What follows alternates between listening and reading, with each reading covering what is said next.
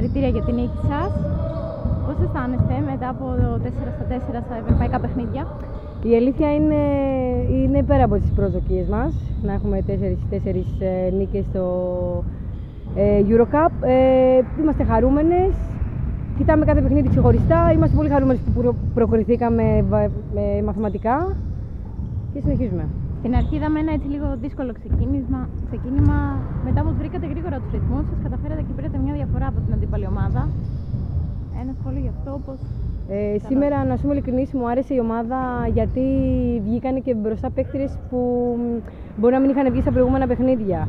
Ένιωσα ότι υπάρχει βάθος και είμαι πάρα πολύ χαρούμενη γι' αυτό. Αυτό κρατάω από το σημερινό παιχνίδι. Και τώρα ακολουθεί ένα παιχνίδι με τον Ολυμπιακό. Στο μυαλό σας είναι εκεί να αυτό.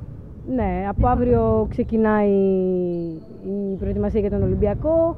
Είναι ένα παιχνίδι που, εντάξει, OK, okay, είναι αιώνιοι αντίπαλοι. Από εκεί και πέρα προσωπικά και με την ομάδα κοιτάμε ξεχωριστά το παιχνίδι, κοιτάμε να είμαστε ε, συγκεντρωμένες χωρίς άγχος.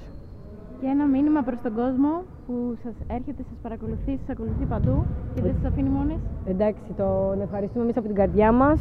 Αυτό που ζούμε είναι κάτι πρωτόγνωρο και εύχομαι να το ζούσε κάθε αθλήτρια.